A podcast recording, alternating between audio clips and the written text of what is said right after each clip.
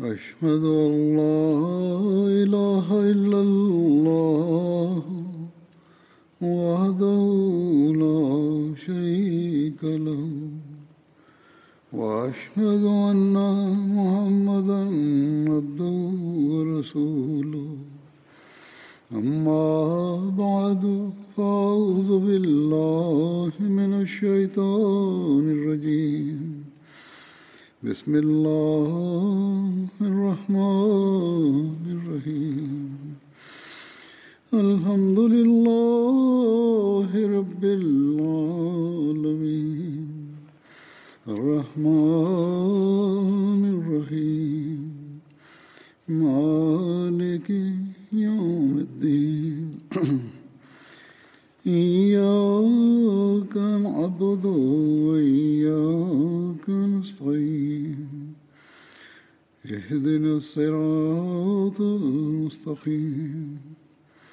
صراط الذين أنعمت عليهم. غير المغضوب عليهم ولا الضالين. حضرت امير المؤمنين mwenyezi mungu awe msaidizi wake anasema habari za علي رزي الله عنه. Zilikuwa zinaendelea kuzungumzwa katika marazi ya mwisho ya mtume salallahu wasallam. Huduma alizozitoa hat ali habari zake zinapatikana hivi ya kwamba ipo riwaya ya bukhari iliyosimuliwa na ubaidullah bin abdullah asemaye kwamba aisha raziallahu anha alikuwa anasema kwamba mtume sallahualhi wasallam alipopata marazi na marazi yake yakazidi yeye akachukua ruksa kutoka kwa wake zake ili aishi kwenye nyumba yangu. Wakeze wakamruhusu. Mtume salallahu akatoka akiwaegemea watu wawili huku miguu yake ilikuwa inagusa ardhi yeye alikuwa katikati ya hat abbas na mtu mwingine yani mtume salallahu alaihi wasallam alikuwa nyumbani kwa hat aisha na akatoka nje akiwa amewaegemea watu wawili ili aende miskitini ubaidullah anasema nikamweleza habari hiyo kwa hat ibni abbas ambayo hat aisha raziallahu anha alikuwa ameisema ibni abbas akasema je wajua watu hawa walikuwa kina nani? Nikasema hapana. Ibni abbas akasema kwamba mmoja alikuwa hat abbas ambaye hat aisha alikuwa ametaja jina lake na mwingine asiyemtaja alikuwa hat ali bin abi talib harat abdullah bin abbas anasimulia harat ali bin abu talib alimjia mtume salallahu alehi wasallam katika marazi yake ya mwisho na kisha akatoka nje watu wakamuuliza ewe abul hasan mtume salallahu alehi wasallam ana hali gani kwa sasa? Ye akasema alhamdulillah leo afya yake ni nzuri. Hapo hat abbas bin abdulmutalib akashika mkono wahat ali na akasema wallahi nyini baada ya siku tatu mtakuwa chini ya mtu mwingine kwani wallahi naona kwamba katika marazi haya mtume salallahu alaihi wasallam atafariki dunia. Kwa sababu nazitambua vizuri nyuso za banu abdulmutalib jinsi zinavyokuwa wakati wa mauti njo twende kwa mtume wasallam na tumuulize kuhusu ukhalifa kwamba utapatikana kwa kina nani. Ikiwa utatokea baina yetu basi tutajua tu. Na ikiwa umekadhiriwa kutokea katika watu wengine hata hivyo tutalifahamu. Na kuhusiana na huo mtume saa salam atatuachia wasia.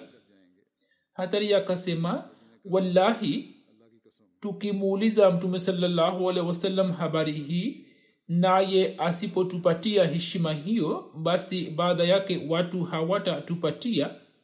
Wallahi sitamuuliza mtume wasallam jambo lolote. Hiyo ni riwaya ya bukhari. Katika bukhari maneno ya kiarabu yametumika yasemayo anta wallahi baada salasin abdul asa kuhusiana na maneno hayo hasayid waliullah shah sahib ameandika katika kitabu chake kwamba hayo yametumika kwa ajili ya mtu ambaye baada ya mtume salallahu alehi wasallam atakuwa chini ya mtu mwingine na maana yake ni kwamba baada ya siku tatu mtume salallahu alehi wasallam atafariki dunia. Hazrat amir anasimulia kwamba baada ya kifo cha mtume waalaihi wasallam hat ali hat fazl na hadrat usama bin zaid waliosha maiti ya mtume salallahu alaihi wasallam na ndio waliomzika mtume salallahu alaihi wasallam sawa na riwaya nyingine. Hata abdurahman bin auf pia alikuwepo pamoja nao. Hat ali alikuwa amefanya baiati ya hat abubakar kuhusiana na jambo hilo zipo riwaya mbalimbali mbali. kwani zingine zinasema ya kwamba hat ali kwa utii na kwa furaha zote mara moja alikuwa amefanya baiati ya hat abubakar sidik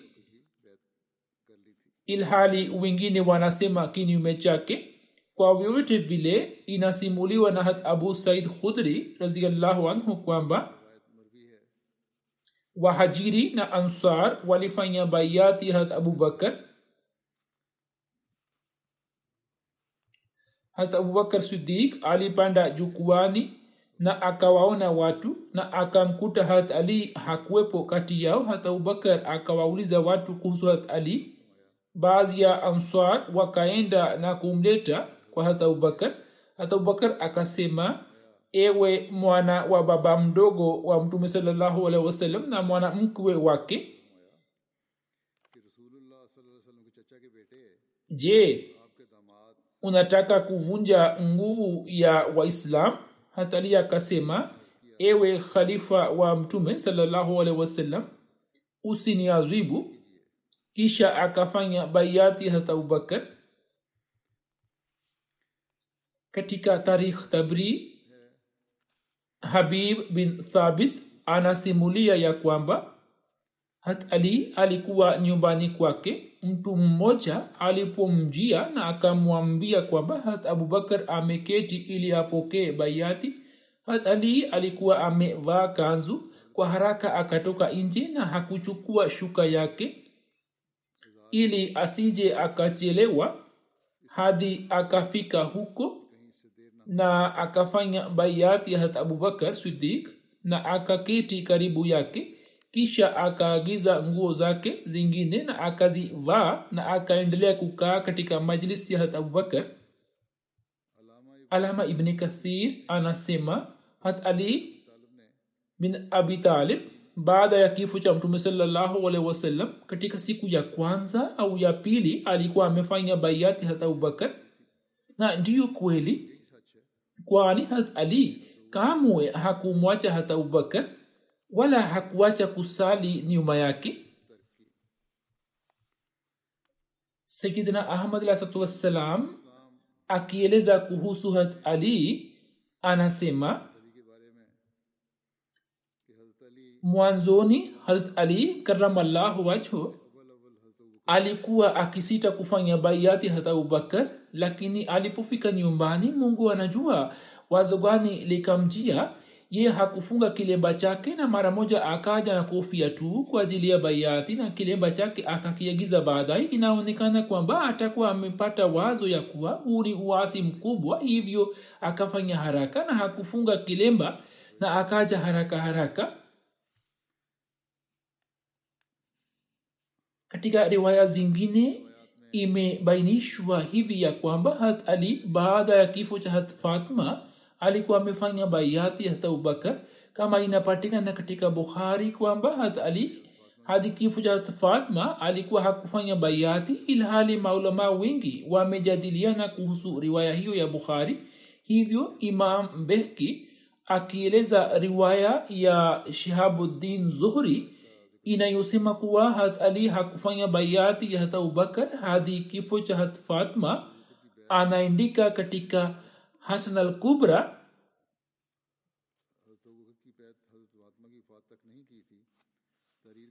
ambayo tafsiri yake ni ya kwamba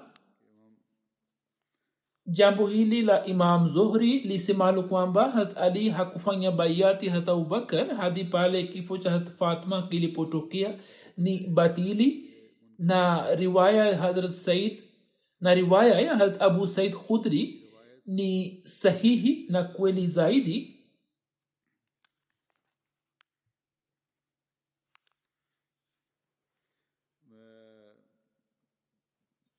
Riwaya ya hat abu said khudri ni sahihi zaidi isemayo kwamba hat ali baada ya tukio la thakifa watu walipofanya baiati hat abubakar ye pia akafanya baiati yake na maulamaa wengine wamejadili kuhusu riwaya ya bukhari na wameitaja baiati hii ya pili kama baiati tajdid.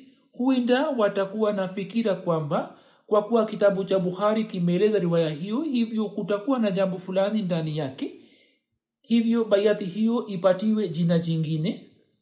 Zura amesema lakini sio lazima kwamba riwaya zote za bukhari ziwe sahihi.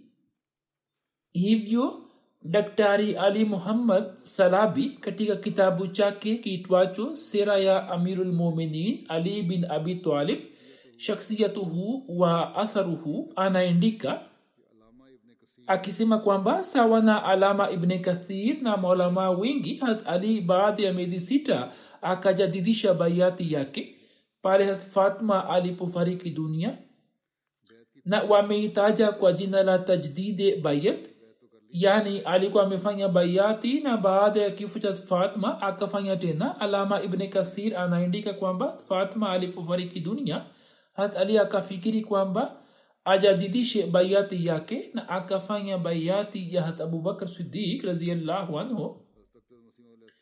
Hat akdat masihi maud alahsalatu wassalam katika kitabu cha siri ya ukhalifa ambacho ni cha kiarabu anasema hata kama tukisie kwamba sadiki akbar alikuwa miongoni mwa watu ambao huzur anawazungumzia wale wanamtuhumu hat abubakr sidik na wanafahamu kwamba wakati ule hat ali alistahili kuwa khalifa sayidna ahmad asatu wassalam akifafanua jambo hilo anasema hata kama tukadirie kwamba sidiki akbar alikuwa miongoni mwa watu walioitanguliza dunia na kuziangukia starehe zake na wakazipenda na wakawa wanyang'anyi mungu apishe mbali. Basi katika hali hiyo tutalazimika kukiri kwamba simba wa mungu alii pia alikuwa miongoni mwa wanafiki. Mungu apishe mbali.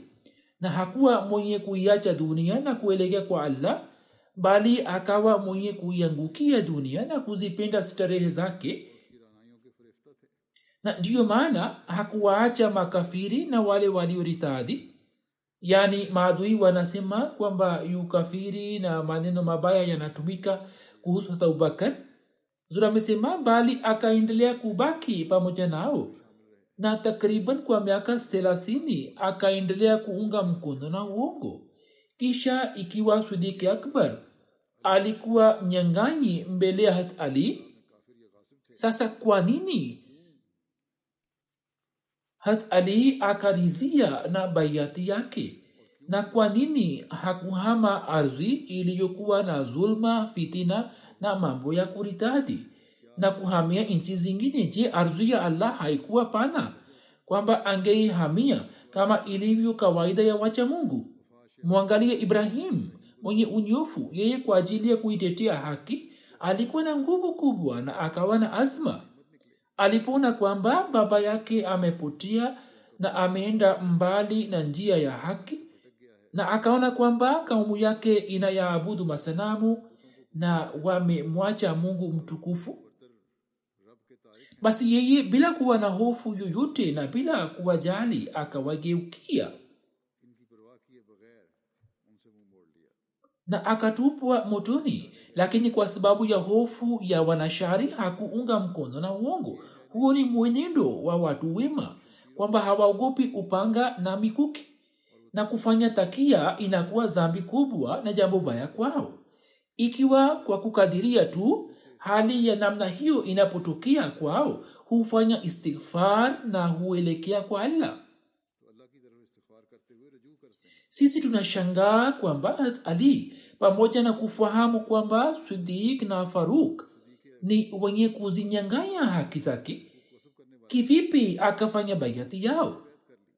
Hat ali akaishi pamoja nao kwa muda mrefu na kwa ikhilasi na kwa ukweli wote akawatii na hakuonyesha uvivu vovote wala uzembe wala hakuchukia wala hakupata shida yoyote wala uchamungu wake ukamzuia. Na yeye alikuwa anajua kuhusu kufuru na ritadhi yao. Pamoja na hayo kulikuwa hakuna mlango wowote uliokuwa umefungwa baina yake na baina ya kaumu zake wala pazia yoyote wala hakuwa mtumwa wao. Katika hali hiyo alikuwa na wajibu kwamba angehamia eneo jingine la uharabuni mashariki au magharibi. Ikiwa hali hiyo ilikuwa imetokea yeye hakulazimishwa kubaki kule. Hivyo angeweza kuhamia na kuwashawishi watu kupigana vita. Sayidina ahmad salam anasema kwamba yeye angehamia na angewahimiza watu kupigana vita akiwaambia kwamba watu hawa ni kafiri na wameritadhi hivyo tupigane vita zidi yao. Na angewahamasisha mabedui ili wapigane vita na kwa kutumia ufasaha wake angewatayarisha kisha angepambana na walioritadhi kisha huzur anasema kwamba takriban mabedui laki moja walikuwa wakijumuika kwa musailma kazab ilhali ali alikuwa na haki zaidi ya kusaidiwa na alikuwa akistahiki zaidi kwa hilo. Kisha kwa nini yeye yani hat ali akawafuata makafiri? Yeye hakusimama kwa ajili ya kupata mamlaka bali akaendelea kuketi tu kulikuwa na jambo gani ambalo likamzuia kufanya hivi? Kwa nini? Kwa nini hakusimama ili awashawishi watu kupigana vita na kuitetea haki yake? Je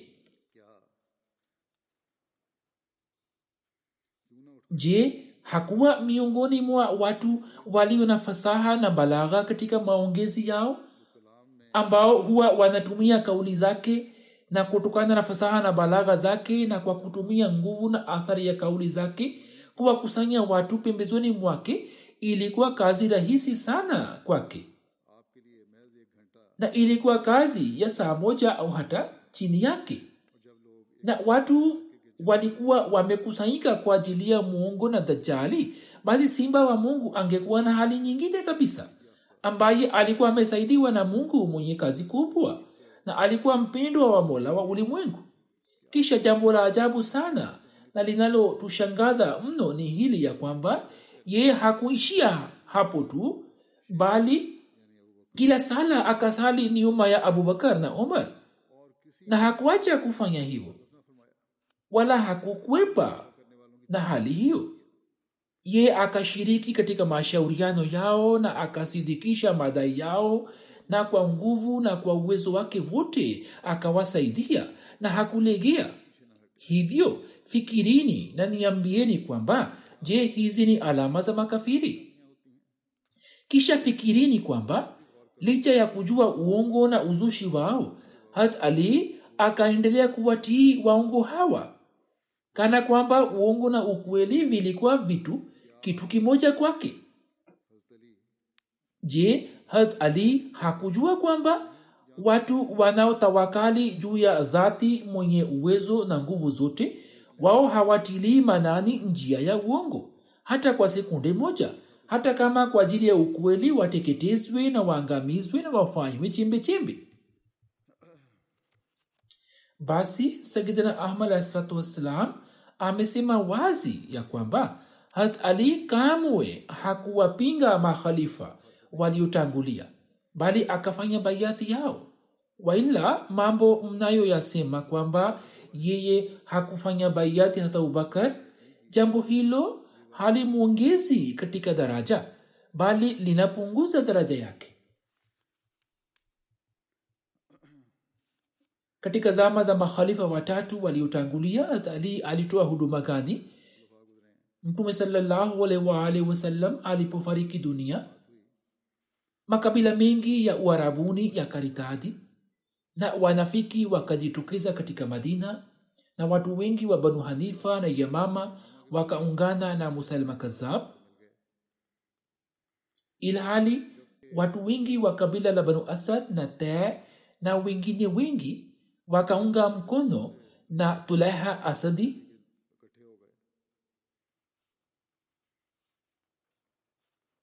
Ambaye pia alikuwa amedai kuwa mtume kama alivyokuwa amesema musalma kazab shida ikazidi sana na hali ikawa mbaya. Katika hali hiyo hata abubakar akatuma jeshi la usama na huku nyuma wakabaki watu wachache tu katika hali hiyo mabedui wengi wakapata tamaa ya kuiteka madina na wakapanga mpango wa kuishambulia. Hata abubakar sidik akawateua walinzi juu ya njia mbalimbali za kuingia madina ambao pamwe na vikosi vyao walikuwa wakiilinda madina kwa usiku kucha. Wasimamizi wa walinzi hawa walikuwa kina ali bin abi zubair bin awam talha bin abdullah saad bin abi waqas abdurahman bin auf na abdullah bin masud. Hata katika wakati huo Had ali alikuwa kiongozi wa kikosi cha jeshi kilichokuwa kimeteuliwa kwa ajili ya ulinzi wa madina. Taarifa ya kifo cha mtume saa salam iliposhamiri makabila mengi ya uarabuni yakaritadi na kukataa kutoa zaka hata abubakr sidik raziallahu anhu akaamua kupigana vita. Urwa anasema kwamba hata abubakar akifuatana na muhajirin na ansar akatoka madina alipofika karibu na mto uliokuwa upande wa pili wa eneo la najd mabedui pamoja na watoto wao wakawakimbia. Uhakika ndio huu kwamba upande mmoja walikuwa wakidai kuwa waislamu na upande wa pili walikuwa wamekataa kutoa zaka. Ndiyo maana vita ikapiganwa. Sio kwamba kwa sababu ya kuritadhi kwao walikuwa wameazibiwa sasa walipokimbia watu wakamwambia abubakar kwamba sasa wewe urudi madina kwa kina mama na watoto na umteue mtu fulani kama amiri wa jeshi hata sidik akamteua khalid bin walid kama amiri na akamwambia kwamba ikiwa watu hawa watasilimu na watatoa zaka basi na waje chini ya baiati basi anayetaka kurudi arudi. Kisha hata sidik akarejea madina. Hamusleh maud raziallahu anhu anasema historia inathibitisha kwamba umar katika zama za ukhalifa wake alipofanya safari mbalimbali akamteua ali kama amiri wa madina. Hivyo imeendikwa katika tarikhi tabri kwamba katika tukio la jisr waislamu walipopata ziki dhidi ya majeshi ya kiiran hat umar akashauriana na watu mbalimbali na akaamua kwamba pamwe na jeshi la kiislam atakwenda mwenyewe mipakani mwa iran na nyuma yake akamteua ali kama gawana wa madina. Hamuslemod raziallahu anhu anasema shida na hasara kubwa iliyotokea ya islam ilikuwa imetokea katika vita ya jisr. Jeshi kubwa la waislamu likatoka kupigana na wairani.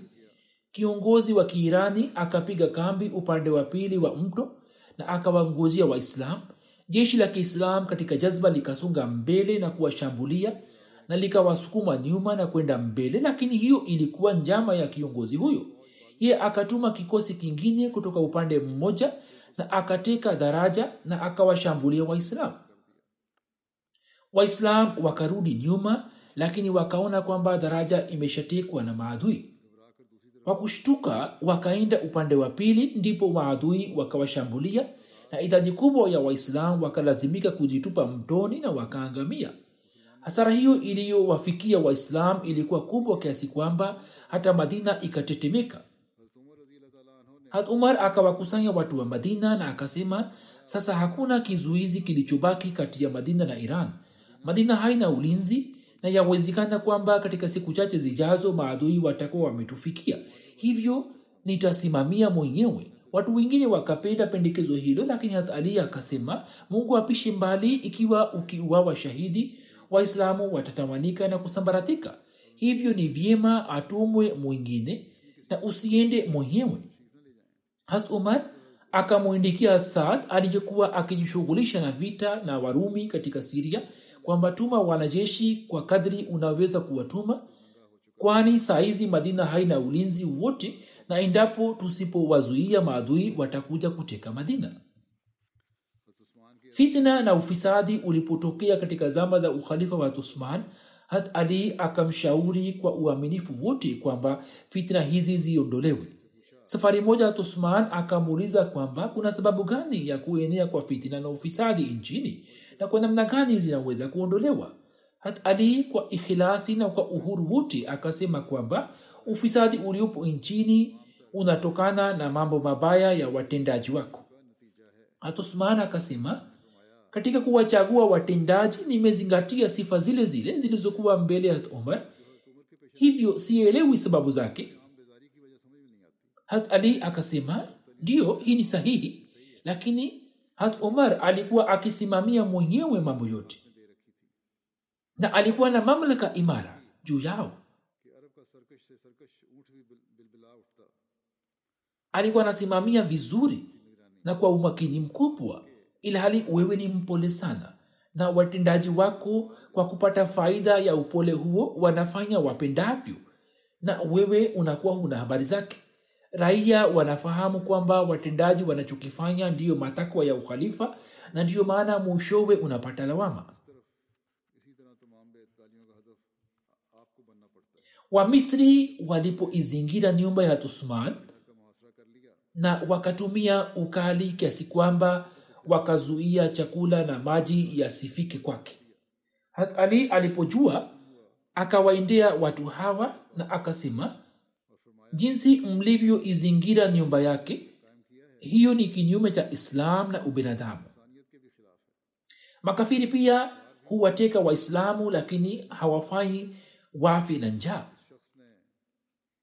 Mtu huyu amewakosia nini? Kwamba mmekuwa wakali kiasi hiki lakini watu hawa hawakumjali hat ali na wakakataa kuleta uharahisi wowote. Hat ali akatupa kilemba chake kwa hasira na akarejea. Watu wakaizingira nyumba ya usman na wakamfungia maji. Hapo hat usman akaona kutoka juu na akawauliza kwamba je ali yupo kati yenu? Watu wakasema hapana. Kisha akauliza saad yupo? Wakasema hapana. Kisha baada ya muda kidogo hat usman akasema kwamba je yupo mmoja wenu atakayeenda kwa ali na amwambie kwamba atunyweshe maji? Hastali alipopata taarifa hiyo akampelekea mitungi mitatu iliyojaa maji lakini waasi wakaizuia. Katika juhudi ya kufikisha maji nyumbani kwa hat usman watumwa kadhaa wa banu hashim na banu umaya wakajeruhiwa na mwishowe maji yakafikia nyumbani kwake hat ali alipojua kwamba mpango wa kumua hat usman umepangwa tayari yeye akawaambia vijana wake imam hasan na imam husein kwamba nendeni na panga zenu na simameni kwenye mlango wa usman na angalieni asimfikie mfisadi yeyote. Waasi kwa kuona hayo wakaanza kumrushia mishale na kutokana na mishale hiyo hat hasan na muhammad bin talha wakajeruhiwa vibaya katika muda huo muhammad bin abubakar akifuatana na watu wawili akaingia katika nyumba ya hat usman na akamua shahidi. Taarifa hiyo ilipomfikia hat ali yeye akaja na akaona kwamba kwa kweli hat usman alikuwa amewawa shahidi. Yeye akawauliza watoto wake imekwaje nini mlikuwa mlangoni? Na hat usman amewawa shahidi na akamchapa hat hasan na akapiga juu ya kifo cha husein na akawakaribia muhammad bin talha na abdullah bin zubair na katika hali ya hasira kali akarejea nyumbani. Shaddad bin aus anasimulia kwamba katika yamuddar waasi walipoizingira nyumba ya had usman na mwishowe wakamua. Yamuddar ni siku ambapo waasi wakaizingira nyumba ya had usman na wakamua katika siku ile hat usman akawaona watu na akasema ili waja wa mungu. Msimuliaji anasema hapo nikamwona hat ali aliyekuwa akitoka nyumbani kwake akiwa amefunga kilemba cha mtume saa salam na ana upanga. Mbele yake kulikuwepo kikundi cha muhajirin na ansar na hasan na harat abdullah bin umar pia walikuwepo hadi wakawashambulia waasi na kuwafukuza kutoka pale. Kisha watu hawa wakaingia nyumbani kwa tusman na hatali akasema ewe amirulmuminin amani iwe juu yako. Mtume saa salam alipata mafanikio na ushindi wa dini pale wewe ukifuatana na waumini ukapigana na waasi. Wallahi naona kwamba watu hawa watakuua. Basi utuamuru kupigana nao vita. Hatusman akasema kila mtu anaelewa kwamba mungu ni haki na anakiri kwamba mimi nina haki. Namuomba kwa ajili ya allah kwamba yeye kwa ajili yangu asimwage damu ya mtu yeyote. Hat ali akamwomba tena na hat usman akalirudi, akalirudia jibu lile lile msimuliaji anasema hapo nikamwona hat ali akitoka nyumbani kwa tusman ilhali alikuwa akisema ewe allah wajua kwamba sisi tumetumia njia zetu zote. Kisha akaja katika msikiti wa unabii muda wa swala ulikuwa umewadhia watu wakasema ewe abul hasan njoo mbele na utusalishe sala. Hat ali akasema siwezi kuwasalishini ilhali imamu wetu amezingirwa. Nitasali peke yangu kisha akasali peke yake na akarejea.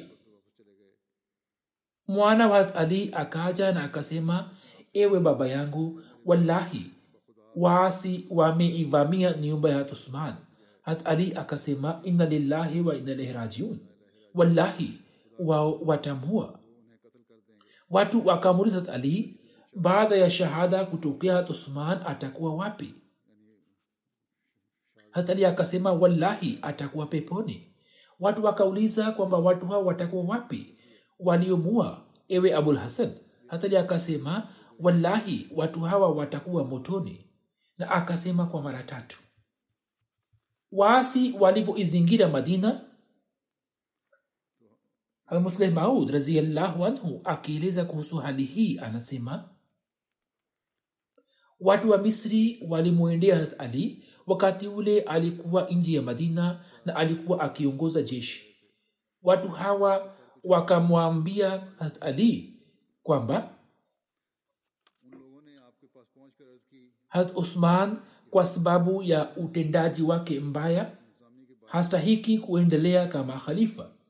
Na tumekuja kumwondoa madarakani na tunaamini kwamba wewe baadha yake utakubali wazifa huo ali akawasikia na kwa ghera ya kidini aliyokuwa nayo moyoni mwake akawafukuza na akawatindia kwa ukali na akasema kwamba watu wote wema wanajua na wanaelewa ya kwamba mtume mtukufu salallahu alaihi wasallam alikuwa amewataja majeshi ya zulmarwa na zukhashab kama bishara na kuwa laani.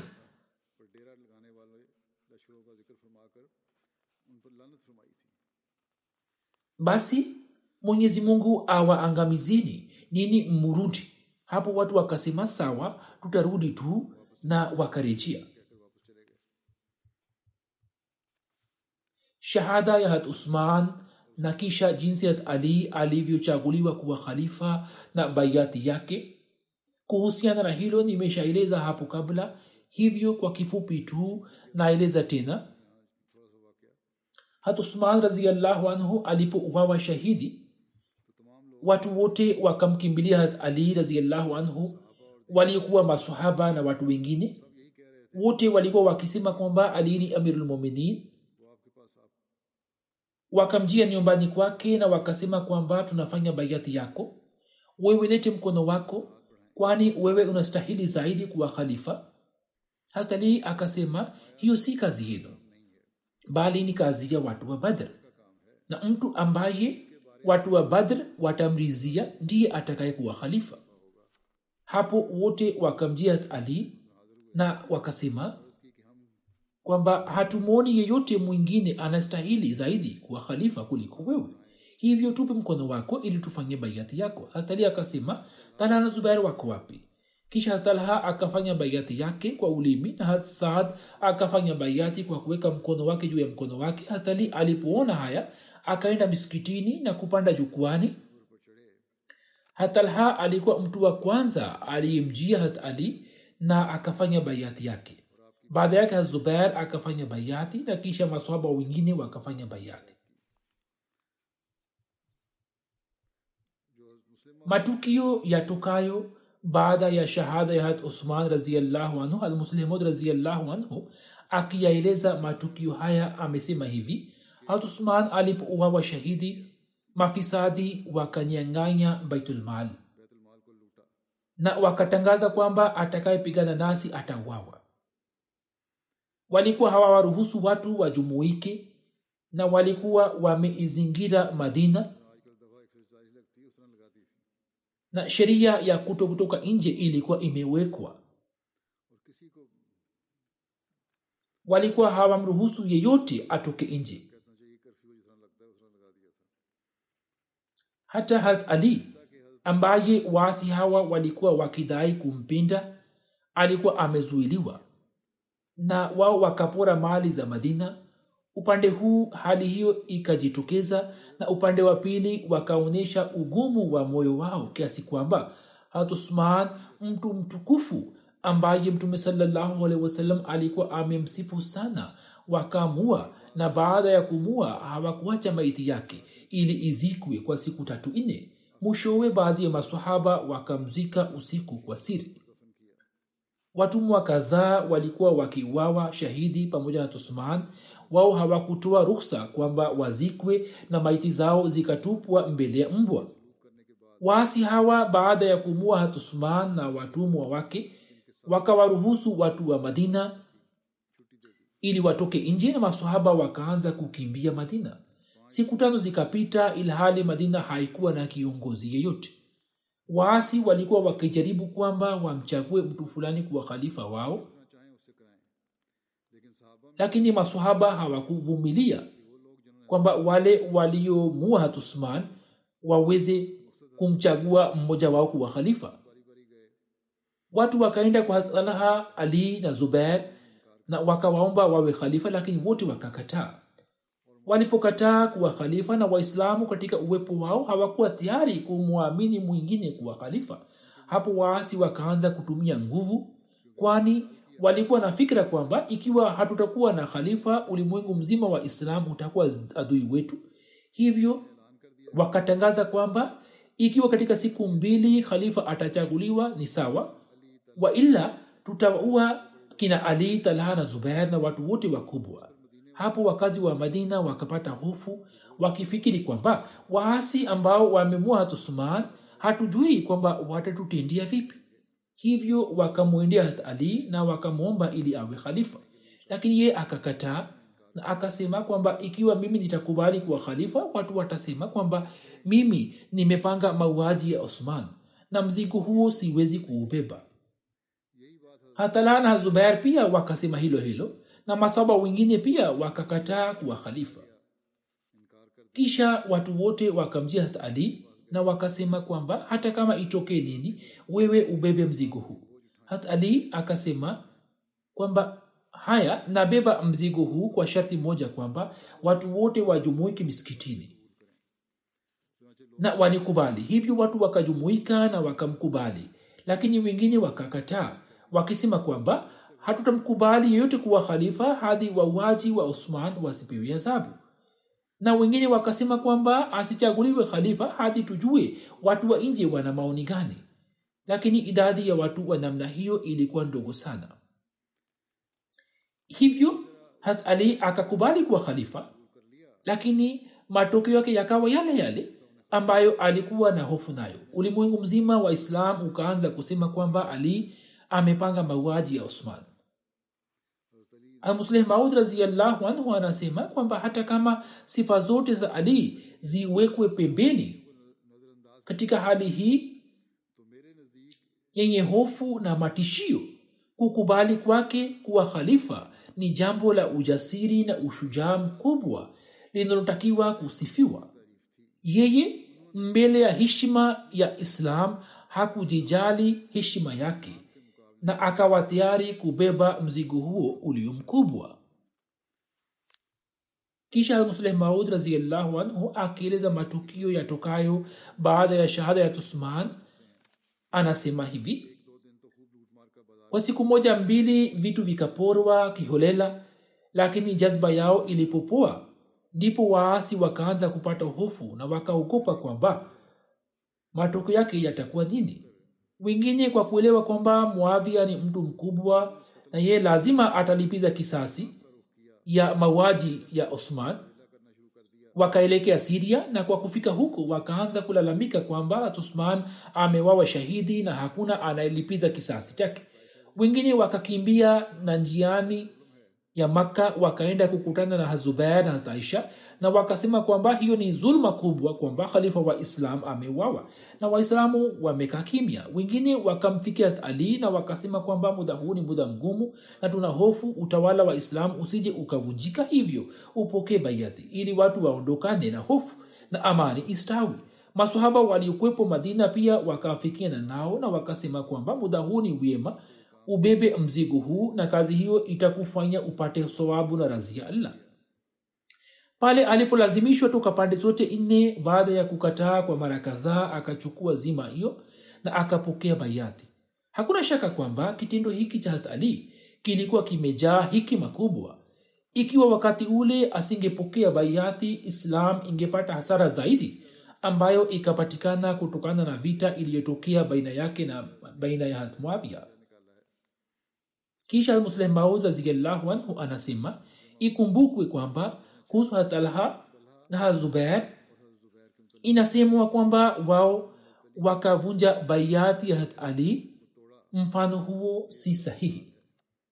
Hiyo isemayo kuwa wakafanya baiati kwa furaha kisha wakavunja baiati na wakaenda kwa hat aisha na wakapigana vita zidi ya hat ali. Hamusleh maud raziallahu anhu anasema kwamba jambo hilo ni dalili ya kuto kujua historia yetu. Haikutokea hivi. Historia ni shahidi juu yake kwamba hatalha na zubair bayati waliokuwa wameifanya haikuwa kwa furaha bali walikuwa wamelazimishwa kufanya bayati. Hivyo muhammad bin talha wasimuliaji wawili wamesimulia riwaya katika tabri isemayo kwamba hatusman alipouwa washahidi watu wakashauriana na kuamua kwamba khalifa achaguliwe haraka ili amani istawi na ufisadi ufutwe. Watu wakaja kwa ali na wakasema kwamba wewe upokee baiati yetu. Hatali akasema ikiwa mnapenda kufanya baiati yangu basi mtalazimika kunitii kwa muda wote. Kama mnakubali nipo tayari kupokea baiati yenu waila mnaweza kumchagua yeyote mwingine kuwa khalifa. Na mimi nitakuwa mtifu kwake. Na nitamtii zaidi kuliko nyinyi. Wao wakasema sisi tunakubali utii wako. Hatali akasema mfikirie tena na mushauriane hivyo baada ya kushauriana wakaamua kwamba ikiwa hatalha na hazubair wafanye baiati hat basi watu wote watafanya baiati yake. Waila maadamu hawatafanya baiati ya ali amani haitastawishwa kikamilifu. Hapo hakim bin jibilla na watu wachache wakatumwa kwa hat zubair na malik ashtar akifuatana na watu kadhaa akaenda kwa hatalha ambao kwa kutumia nguvu ya kipanga wakawalazimisha wafanye baiati na wakasema kwamba mufanye baiati hat ali waila tutawaueni hivyo wao kwa sababu ya kulazimishwa kwao wakaonyesha ridhaa yao na watu hao wakarejea siku ijayo hat ali akapanda mimbari na akasema eni watu jana mlikuwa mmenipatia ujumbe. Nilikuwa nimesema kwamba mufikiri upya. Je mmefikiri? Je mpo tayari juu ya jambo langu la jana? Ikiwa mnasema ndio basi kumbukeni kwamba mtalazimika kunitii. Hapo watu hawa wakawaendea tena hatala na zubair na wakawaleta kwa nguvu. Na imeandikwa wazi katika riwaya kwamba walipofika kwa talha na wakamwambia kwamba wafanye bayat ye akawajibu inni inama ubayu karha angalieni nafanya bayati kwa karaha na sifanyi kwa furaha. Watu wakamwendea zubair naye pia akasema hayo hayo kwamba inni inama ubayo karhan. Nini mnanilazimisha nifanye baiati na mimi sifanyi kutoka moyoni. Abdurahman bin jundab anasimulia kutoka kwa baba yake kwamba baada ya mauaji hatusman ashtar akamwendea hatalhan akamwambia afanye baiat iye akasema nipe muhula napenda kuona watu wanaamua nini. Lakini ye hakumwacha na jaabe hii yatuluhu talan anifa akimburura kwa nguvu akamleta kama mbuzi anavyobururwa. Musleh maud raziallahu anhu anasema kwamba sahaba mmoja wa mtume salallahu alaihi wasallam aitwaye hatalha aliposimama zidi ya hat ali na kisha pale alipoelewa kwamba yeye amekosea ndipo akaacha uwanja wa vita na akarejea. Kisa kinaanza hapa hivi kwamba talha ambaye alikuwa amelazimishwa kufanya baiati hat ali. Kisha akahitilafiana naye kisha akapigana naye vita. Lakini pale alipojua kwamba yeye amekosea hapo akaacha vita na kurejea. Alipoelewa kwamba ye amekosea akaacha vita na akarejea akisema kwamba hat ali ni juu ya haki. Muslim maud anasema talha alikuwa akirejea nyumbani ndipo mtu mmoja aliyekuwa katika jeshi la ali akamuua akiwa njiani na kisha akaja kwa ali na akiwa na tamaa ya kupata zawadi akasema nakupa habari njema kwamba adui wako talha ameuawa na mkono wangu. Hatali akasema mimi kwa niaba ya mtume salllahu alehi wasallam na kupatia bishara ya kuingia jahanamu. Nilikuwa nimemsikia mtume salaa salam akisema kwamba talha atauawa na mtu wa jahannam.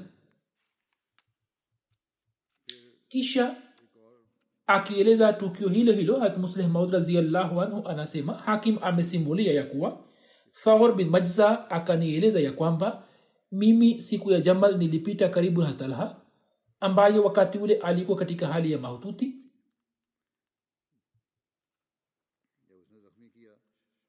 Alipokuwa amejeruhiwa na alikuwa katika hali ya mahututi anasema mimi nikapita karibu naye. Ye akaniuliza wewe unatokana na kundi gani? Nikasema mimi ni kutoka jumuiya ya hatali amirulmuminin akasema sawa lete mkono wako ili nifanye bayati.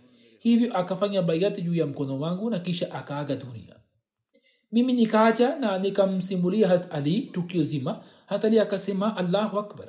Kauli ya mtume ya allah imepata kutimia barabara. Mwenyezi mungu akapenda kwamba talha bila kufanya baiati yangu asiingie peponi. Ye alikuwa kutoka ashra mubashira. Kwa kuwa mwanzoni alikuwa amefanya baiati kwa kulazimishwa lakini kama nisemavyo kwamba kabla ya kifo chake akafanya baiati kwa moyo wote alikuwa na wema katika tabia yake na ahadi ya allah ya kumwingiza peponi pia ilikuwepo. Hivyo mwenyezi mungu hakupenda kwamba mwisho wake uwe wa namna hii kwamba awe nje ya baiati ya ukhalifa na wakati ule akapata nafasi na akafanya baiati ya ukhalifa. Habari hizi bado zinaendelea inshallah nitazieleza katika siku za usoni leo tena napenda kuwahamasisha wanajumuiya kuwaombea wahamadia wa aljazair na pakistan. Mungu awasalimishe. Katika aljazair hali inaendelea kuwa tete. Yupo wakili mmoja wa serikali ambaye amefungua kesi dhidi ya wahamadia nchini pakistan wanajumuiya wanaendelea kukabiliana na shida na mateso. Mwenyezi mungu awafanye watu hawa wote ambao wanaendelea kuleta shida na upingamizi wapate adhabu yake na awarahisishie wanajumuiya wanaoendelea kuvumilia mateso yote katika njia ya allah na awafanyie wepesi. Pia pamoja na hayo ningependa kusema ya kwamba haswa wanajumuiya wa pakistan kwamba bado hawafanyi maombi jinsi wanavyotakiwa kuyafanya hivyo wazidi katika maombi na wafanye maombi zaidi na zaidi. Kwamba mwenyezi mungu atuondolee shida zote na aturahisishie na ujumbe huu wa islam iliyo kweli tuweze kuusambaza katika pakistan na kwenye kila kona ya dunia hii. Baada ya sala nitasalisha jeneza chache kwa ghaibu. Jeneza ya kwanza ni ya daktari tahir ahmad sahib wa rabwa aliyekuwa mwana wa chodhri abdurazak sahib shahid ambaye alikuwa amiri wa zamani wa wilaya nawabsha disemba 4 akiwa na umri wa miaka 60 kutokana na mshtuko wa moyo akafariki dunia. Inna lillahi wa inna ilahi rajiun. Marehemu alikuwa mganga wa serikali. 1995 alipata mshtuko wa moyo kwa mara ya kwanza hata hivyo licha ya kuwa na afya mbaya akaamua kwenda miti ili chini ya wakfe katika hospitali ya almahdi aweze kutoa huduma zake. Marehemu alikuwa daktari bingwa wa marazi ya macho. Kila jumapili jioni alikuwa akiwatibu wagonjwa wa macho katika hospitali ya almahdi ambayo ilikuwa siku ya mapumziko lakini marehemu alikuwa akija hospitalini. Alikuwa akishiriki katika makambi ya kutoa matibabu bure na wakati mwingine mchana kutwa alikuwa akijishughulisha katika mambo ya upasuaji. Katika jimbo la tharparkar sio wanajumuia pekee bali hata wasiokuwa wahamadia wote walikuwa wakimpenda sana.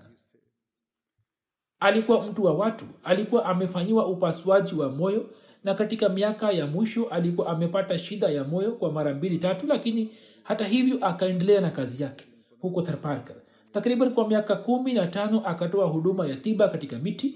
Alikuwa mwenye kuwasaidia wanyonge na mkarimu mwenye kuheshimu ukhalifa na nizamu ya jamaat. Kwa fadhili ya allah alikuwa ameungana na nizamu ya wasia alipokuwa kijana. Katika kila mpango wa mali alikuwa akishiriki kwa moyo wote. Allah amrehemu na amghofirie na amnyanyue katika daraja na awajalie watoto wake ili waweze kufuata nyayo zake na waendelee na mema yake. Jeneza ya pili ni ya habibullah mazhar saheb ibne chodhri alladita saheb habibullah mazhar saheb alipata bahati ya kutiwa mbaroni kwa ajili ya allah. 24 oktoba akiwa na umri wa miaka 75 amefariki dunia. Inna lillahi wa baba yake alifanya baiati juu ya mkono wa musleh maud raziallahu anhu na kuingia katika jamaat chaudhri habibullah mazhar Sahib akaendelea kuitumikia nchi akiwa na niazifa mbalimbali na akastaafu kama mkurugenzi wa idara moja ya serikali huduma za jamaat alizozitoa ni za miaka hamsini na zaidi marehemu kuanzia kaid majlis zaim ansarullah rais wa tawi na akaitumikia jamaat katika niazifa mbalimbali mbali.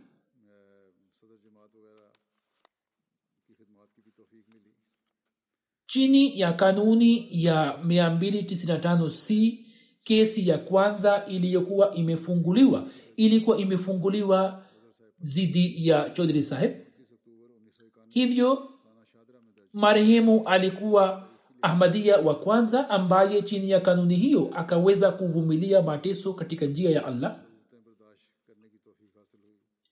Ijapokuwa session court ilikuwa imetoa hukumu katika haki yake lakini wapinzani wakakata rufaa katika high court na jaji wa high court bwana abdul majid akasitisha rufaa yake na akatumia kila njia ili apate adhabu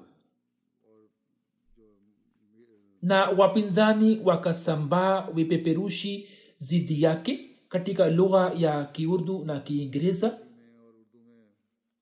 na wakawachochea watu zidi yake na wakatumia maneno mabaya na matusi zidi yake.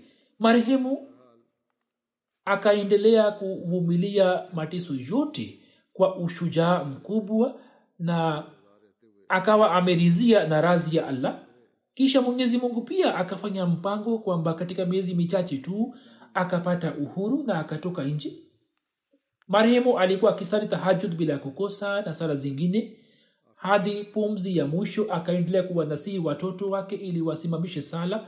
Marehemu alikuwa mpole mnyenyekevu ashiki wa ukhalifa. Alikuwa akisikiliza hutuba zote kwa umakini mkubwa bali wakati wa hutuba alikuwa akiwaambia watu wote wa familia kwamba acheni shughuli zote na njoni tukasikilize hutuba ya khalifa. Kwa fadhili ya allah alikuwa musi na wasia wake ulikuwa moja tisa. Ameacha nyuma mke rukaya begum sahiba na watoto wa kiume watano na binti mmoja. Kijana wake mmoja ni mbashiri hasib ahmad ambaye anafanya kazi katika dawati la kiingereza chini ya shirika la fazil foundation allah amghufirie amrehemu na awajalie watoto wake ili wao pia waweze kuendeleza mema yake. Jeneza inayofuata ni ya mheshimiwa khalifa bashiruddin ahmad sahib ambaye tarehe 3 novemba akiwa na umri wa miaka 86 alifariki dunia. Ina lillahi wa inalahi rajiun.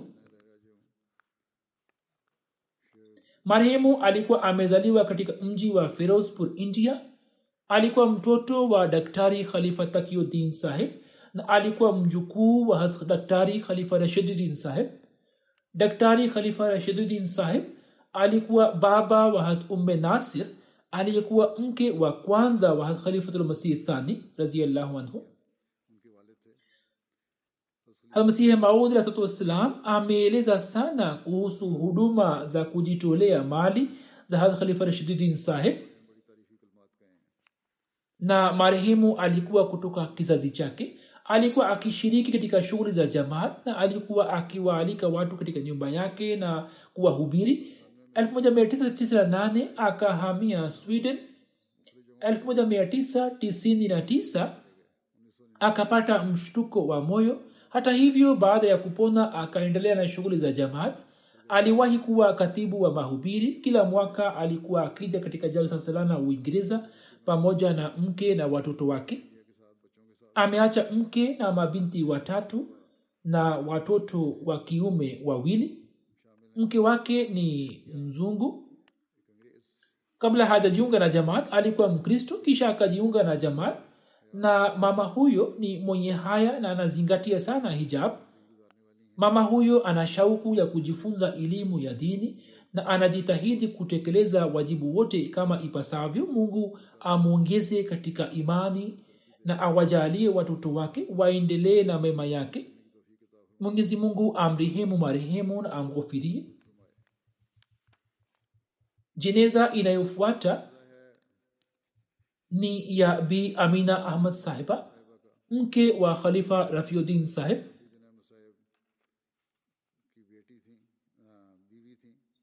kumi na tisa oktoba akafariki dunia. Inna lillahi wa inna ilaihi rajiun. Alitokana na giana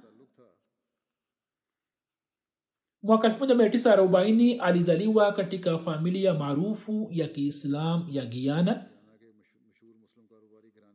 katika zama za masomo yake akiwa london akajiunga na jamaat na akaolewa na rd ahmad saheb marhum ambaye alikuwa mtoto wa daktari khalifa takiuddin saheb alitokana na kizazi cha hazrat khalifa rashiduddin saheb marehemu alikuwa mpole mkarimu na mwenye kuwajali watu.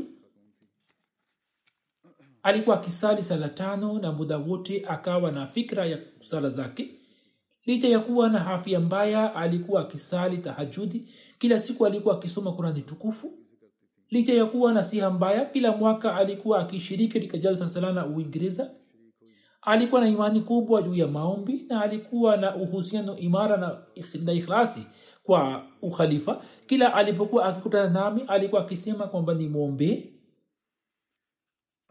mwenyezi mungu amghufirie na amrehemu na awajalie watoto wake waendelee kuungana na jamaat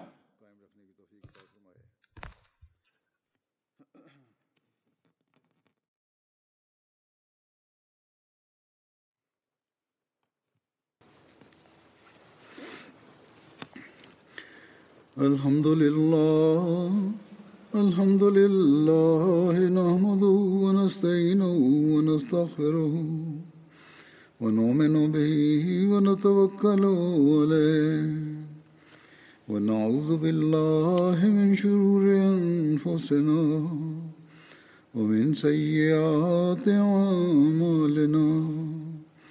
من يهده الله فلا مضل له ومن يضلله فلا هادي له. ونشهد أن لا إله إلا الله. ونشهد أن محمدا عبده ورسوله. عباد الله رحمكم الله. إن الله يأمر بالعدل واللسان وإيتاء ذي القربى وينهى عن الفحشاء والمنكر والبغي يعظكم لعلكم تذكرون. اذكروا الله يذكركم وادعوه يستجب لكم ولذكر الله أكبر.